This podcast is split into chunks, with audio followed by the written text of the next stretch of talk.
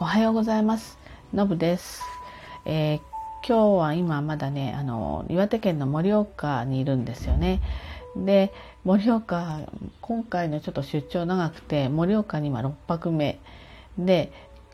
今日仕事をしてからその足で新潟の方に入って、えー、っと火水木金土だから5泊日曜日まで、えー、新潟にいると、えー、延べ10日間11日間ぐらいちょっと出張で割と長期なんですね。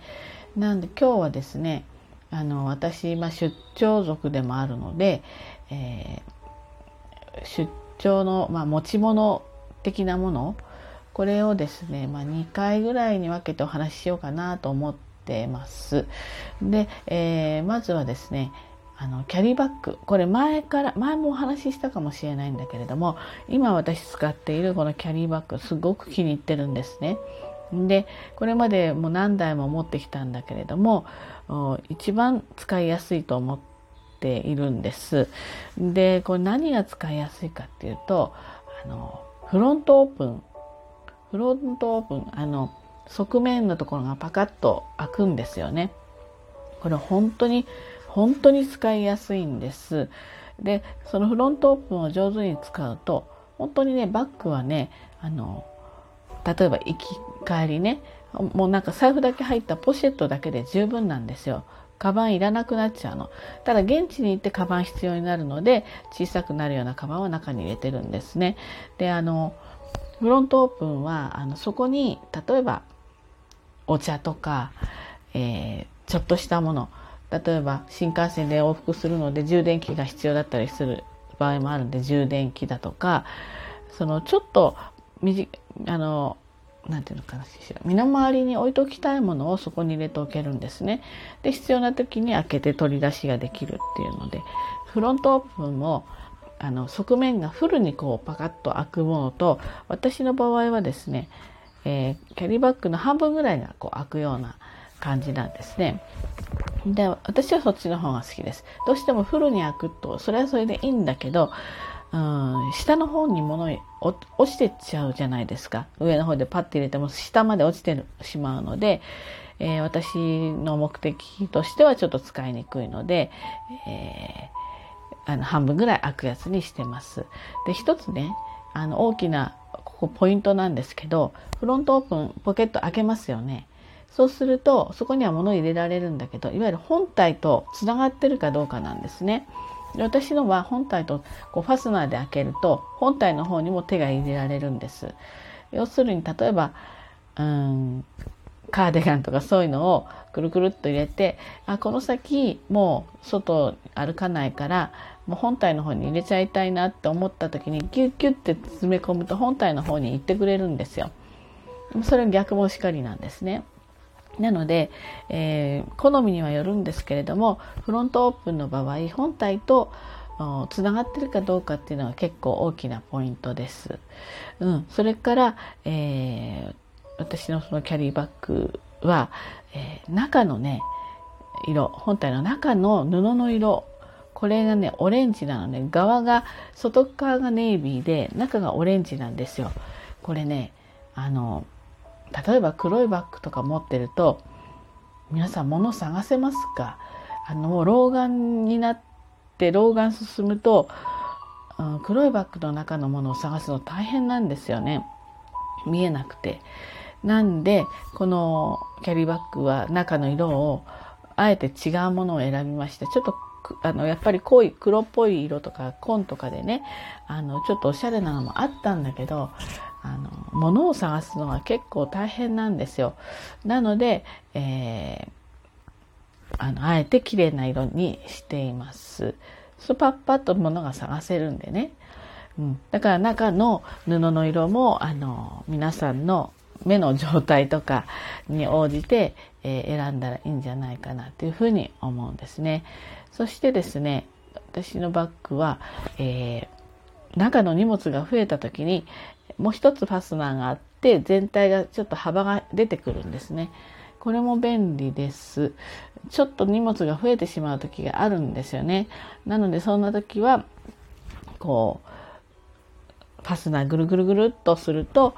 あの何センチかそう45センチ大きくなるのかな45センチ大きくなるだけで中のねあの入れられる容量がすごく変わるのでこれも意外と便利ですね。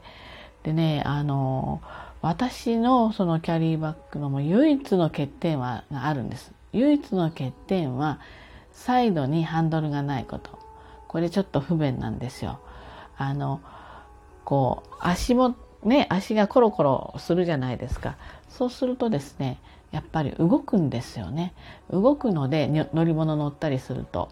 なので何らかで止めなくちゃいけない。もしくは横に寝かせなくちゃいけない時に、その横にハンドルがついてないっていうのは、これ唯一私がちょっと失敗した点ではあるんですね。なので、えー、選べればサイドにハンドルがついてるもの。あとはですね、ちょっと私として予算オーバーだったので、そういうのは選べなかったんだけれども、足のこのコロコロね、えキャスターか。キャスターが、あの、ロックできるのが本当はいいです。これはね、ロックできるやつを探したんだけど、うん、高かったり、ちょっと好みじゃなかったりして、ちょっとそこは妥協しました。ちょっとなんか別の方法でまあ、ストッパーはかけられないんだけれども、まあ、抑えてるみたいな形でそこはカバーしてますね。なのでどうしても100%っていうわけにはいかないんだけれどもそのフロントオープンはもうこれから買い替える時にはもう譲れないあの条件です私にとってね。ですのでこれからね皆さんもご旅行行けるようになったりしてあの、まあ、ちょっと新しいの新調しようかなと思うのであれば、これはもう小旅行でも、長期の旅行でも、まあ、出張でも、あの、このフロントオープンはすごく役に立つはずなので、ぜひそこチェックして選んでみてください。そしてね、持ち物編です。持ち物編は1回ではちょっとお話しできないので2回ぐらいに分けたいなと思ってます。まずはですねあのまあ仕事とかでも使うのでっていう意味なんですけど、まあ、パソコンとかねそれから携帯の充電器この辺はもうマストですよね。であのこのラジオでもお話ししたと思うんだけれども携帯のこの充電なんですけれどもね私のスマホは C タイプなんですよ。C タイプなんだけれども例えば他のちょっとものを充電する時にマイクロなんちゃらってちっちゃいこう台形のあの以前はそういうのをよくあのこういろんな機器に使われてたんだけれどもそれもちょっとあるんですよあの持ち歩くものの中に。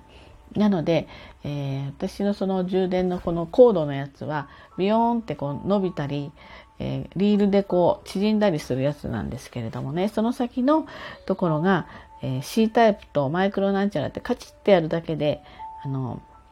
なんていうんですかあ変えられる変えられるわけじゃないんだけど外したりちゃんとくっついてるものでガチャッと動かすとその小さい方のタイプガチャッとはめ込むと C タイプみたいな感じになるんですね。なので、えー、そのために、えー、いろいろな種類の充電のコードを持っていかなくて済むのでそれを一発持ち歩いてます。それからですね、えー、パソコンはですねあのやっぱりなるべくコンパクトに荷物をしたいのでマウスとか、えー、テンキーとかねこういったものはあのコードレス Bluetooth っていうのかなこれ。コードレスで使えるように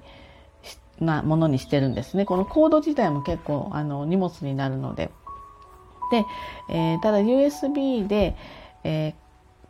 ー、が何て言うんですか。やっぱ小さな割とコンパクトなパソコンなので USB 挿すところ2箇所しかないので、えー、1箇所 USB 挿すとその先にポートっていうのかな。4つ5つ USB が挿せるそういったのがあるんですよ。それも持ち歩いてますね。そうするとこれにあのそういったその何て言うんですかねあの例えばマウスの分身みたいな USB があるんですけどそれをちょっと差し込んでいくと使えるよっていうような感じなので、えー、長年のこう持ち、ね、出張の持ち歩きのものの中で、まあ、だんだんこういうふうに、えー、少ないもので、えでもこう不便なく使えるような工夫をしています。あとですね、えー、最近のホテルはとか最近改装してるとか最近できてるホテルはいいんだけれどもちょっと古めのホテルはですねコンセントがすごい少ないんですよ遠かったり少なかったりするんですねなので、えー、そこはね一つちょっとあの、まあ、そんな大きくないので延長コード延長コードちょっと持ってで先が3つ4つさせるやつねを持っていくと意外とこれ便利なんですよ。あの充電がをするのにデスクの方でベッドは遠くてみたいになるとなんとなく近くに置いときたかったりするじゃないですか。なんですごく不便なのでうん延長コードはそういうのがストレスだなっていう人は延長コードを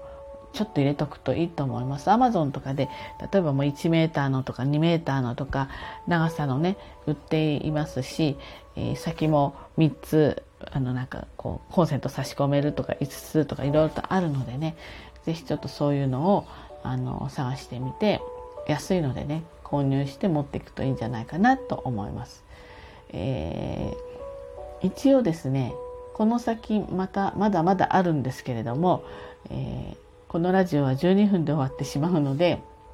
えー、一旦この辺でおしまいにして続きは明日またお話ししたいと思います。ではね、今日も一日頑張ってまいりましょう。じゃあね、バイバイ。